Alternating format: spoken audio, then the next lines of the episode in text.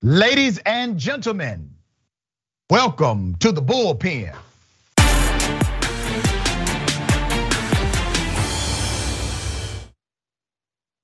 He's back. We have Satya Marar, who is a research associate for the Center of Independent Studies, technology writer, and policy analyst. Very smart guy.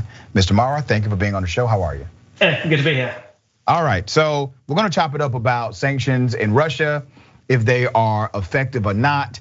Um, I don't want to presume what you know or believe about these sanctions. So if you would, give us your sentiment and I will then respond.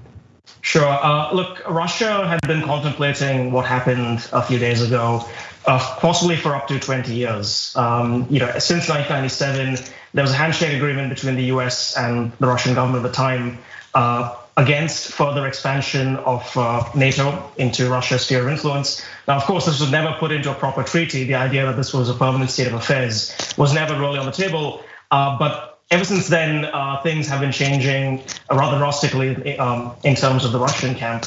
Uh, what we now find ourselves in is a situation that Russia has prepared for for a very long time.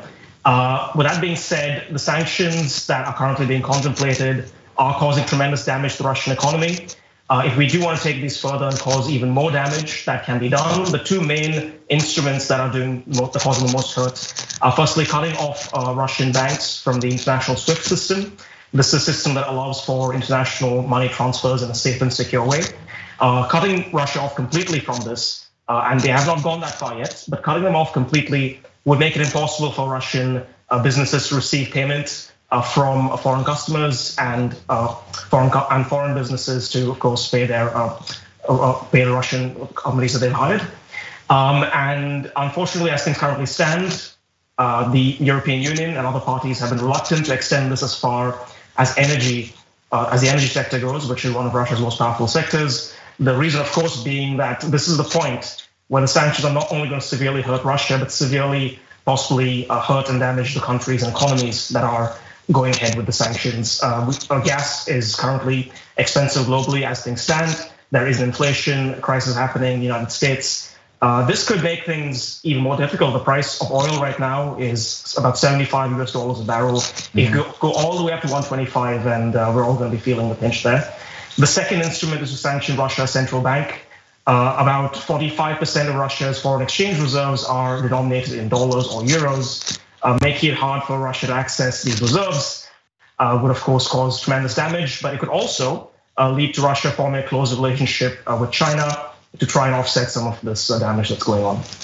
Yeah, there's a movement, there's a campaign inside of Russia right now to stop Russian citizens from converting rubles into other currency so they won't feel the impact of how the uh, strength of their currency has diminished significantly. But let me highlight a few things about sanctions, okay? So, sanctions are really meant to make the citizens of the country uncomfortable.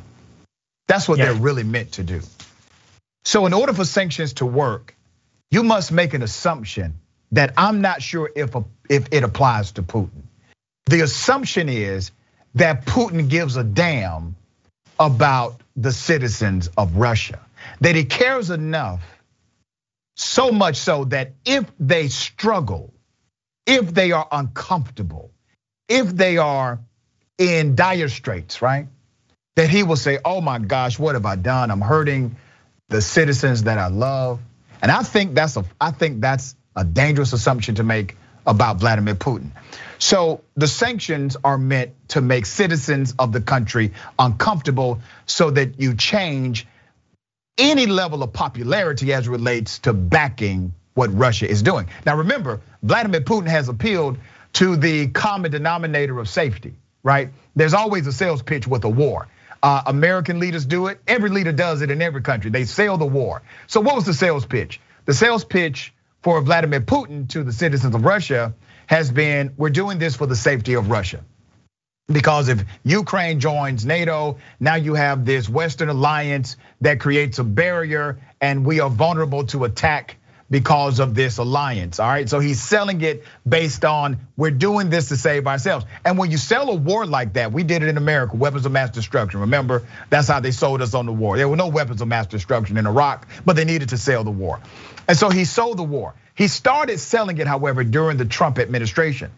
But once again, the sanctions assume that Vladimir Putin has enough care for Russian citizens for them to be effective. That's one point. The second point is this at what point in the sanctions escalation do we start actually impacting their ability to shoot and to kill people? War is about blowing things up and killing people. You need ammunition to do that. And you need steady ammunition. Let's go back to what Russia did to assist the Vietnamese soldiers to fight American soldiers. While they were not directly involved in the conflict, what they did is they provided weapons to the Vietnamese in order to destroy and disrupt United States operations and United States military prowess. So there's a real cause and effect relationship to the availability of ammunition and your ability to continue to engage in warfare. My question is at what point do the sanctions reach that level to actually have an impact on the military capabilities of Russian soldiers? Uh, I would honestly think that we are a very, very long way before getting to that point. Like I said, this has been contemplated for a very long time. Chances are they have most of the ammunition reserve, weapon reserves they need to keep this going for at least a few months, by which time I actually believe it will probably be resolved. Uh, Putin has, has made a list of demands for his withdrawal, including that a guarantee that Ukraine will not join NATO, and secondly, uh, a recognition of the breakaway republics that are Russian proxy states that he wants recognized. Um, but what I do think that these sanctions will do, I know you mentioned that Putin doesn't a care about his own people. Even dictators must care about their own people. Sure, the democratic mechanism for voting them out of office isn't there, but political pressure can be tremendous. There's already demonstrations. They've arrested thousands of people in Russia. They're trying to suppress the news, but the fact is, thousands of ordinary Russians don't want this war. They've come out against it. They're being repressed very heavily right now. Right. How long can this be kept up? Right, I agree with you. We actually highlighted um, Russian protesters right here on the show, and it it's very clear that even if they lift a sign up, I mean, they're attacked with a SWAT team immediately. They're breaking no actual laws. They're not being violent. They're just trying to express their disagreement with the occupation in Ukraine, and they're getting years in prison for these actions. They're not getting a bond and you go to jail for a few hours like in America, you get a bond, you go home, you go in front of a, judge, uh, and it's time served. That's not happening in Russia. So when Russian citizens, and that's why it's important to highlight their voice, when Russian citizens show their public disagreement to the war, they are literally risking their entire lives to do so. So we do highlight them here. Uh, John Bolton, who was the former national security guy for Donald Trump, right? He came out recently and said, listen, first of all, Trump didn't know a damn thing about Russia. He didn't even know exactly where Ukraine was located. He knew nothing about that region. And it's interesting when you listen to the narrative of Republicans because many Republicans are saying, uh, including Donald Trump, you know, if he were president, this would not be happening, right? I don't think a lot of Republicans really believe that. I'm talking about the guys in the leadership class because he was very soft on Vladimir Putin. Bolton came out, and I think he's more of an authority here because he worked for Trump and he was involved in those discussions about, about Vladimir Putin. And so Bolton has just come out and said, hey, listen, this invasion in Ukraine has nothing to do with Biden. And the reason it did not happen under Trump is because Putin's military was likely not ready. What is your response to that sentiment from Bolton? Uh, look, I'm not a military expert, uh, but I would certainly take everything that man says with a massive grain of salt. I mean, he came out, you know, he's, you know, he's got his own skin in the game. He's got his own, again, he's not the one, he, you know, his opinion is not universally held. I think it's impossible to say whether this would or would not have happened under Trump. We only deal in hypotheticals. I do know, though, that Trump reportedly told Putin at a private meeting uh, at an international forum years ago when he was president, he's, he said, if you invade Ukraine, I will uh, shoot missiles at Moscow and take down those beautiful golden domes. I'm paraphrasing slightly. Uh, Putin apparently laughed in response, not knowing whether to take that seriously. I think the value of Trump, for better or for worse, was that you never quite knew whether he was being serious or not. And to your point about his treatment of Putin and being soft on Putin, Um, look, I mean, I can't necessarily comment on that, but I, I do note that when Bashar al-Assad, the Syrian leader, uh, was accused of using chemical weapons on his own people, uh, Trump did respond with a surgical strike, uh, which seemed to get that, that regime to comply. So I don't think you can make a judgment one way or the other. All right, so let me make a judgment on this. Uh, when Donald Trump was president, he lifted sanctions. He had to be um, voted uh, over, like he had to be overridden by the Congress. A bipartisan vote said, no, we we can't do that. We can't lift these sanctions. And according to multiple people who worked in the White House who have now written books, they said every time uh, they were forced to sanction Russia because of a Russia aggression or Russian um, statement or something that they have done, Trump always complained and said, We're being too hard on Vladimir. We're being too hard on Russia. And so this this was universal with everybody who has written a book about Trump and connected uh, to his policy as it relates to Russia.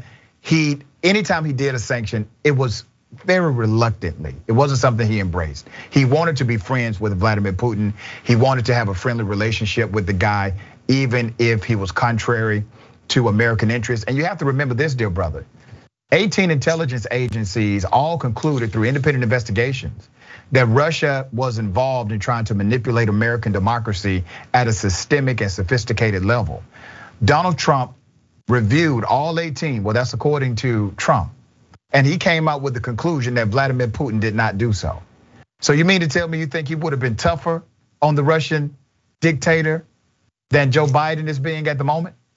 I think that point's going both ways. I mean, in response to what you just said, uh, one of the things that Trump was heavily against was uh, lifting sanctions that were placed on the Nord Stream 2 proposed gas pipeline between Germany and Russia, which would seriously increase European dependence on Russian fossil fuel, on Russian natural gas. This is one of the pieces of uh, leverage that is their dependence on Russian natural gas that Russia is asserting over the European Union going forward the Biden administration actually lifted those sanctions, and it's in a sense that actually threw Ukraine on the bus because it was losing. You know, the Western alliance was really giving a trump card to, to the Russian government in a sense. Uh, so I think bad decisions have been made by both regimes. You know, yeah. I'm not out here to throw around partisan pot shots. Sure. I think what's important is what do we do right now? And, and here's the thing China is already getting involved. China is speaking to the Ukrainian side. They're trying to be mediators in all of this, trying to be uh, fill the peacekeeper role. The problem is they're going to try to spin this in a way that could legitimize their future annexation of Taiwan. Well, that's exactly what they're going to do, not try. Uh, that's the reason why they did not come out boldly and say, listen, this is wrong. They had a, an extremely watered down response because within the next five years, I predict China is going to do the exact same move against Taiwan. Uh, and by the way, uh, Donald Trump was helpful in that too, okay? So let me let me say this very clearly. At some point, Biden is going to have to make a decision. So are everyday American citizens, all right? We're gonna have to make a decision together. And here's the decision. If you do the extreme, I'm talking about in sanctions. If you go all the way, Biden, that means Americans will have to pay more. They will have to pay more in gas. They will have to pay more in consumer products because it will severely impact those industries. So the question is, are we as a country prepared to protect democracy by spending more on the goods and services we receive in this country? That's a real calculation that may have that we may have to deal with very soon. Do you agree? I agree with that, uh, but I do want to say when it comes to protecting democracy, I think the US has some way to go to earn back some of its moral authority. Uh, come on, man. We, we, know we know. America's schizophrenic on their uh, domestic uh, versus international policy. So yeah, I agree with you on that. All right, thank you so much, brother. Always a pleasure having you on the show. No worries. Thanks.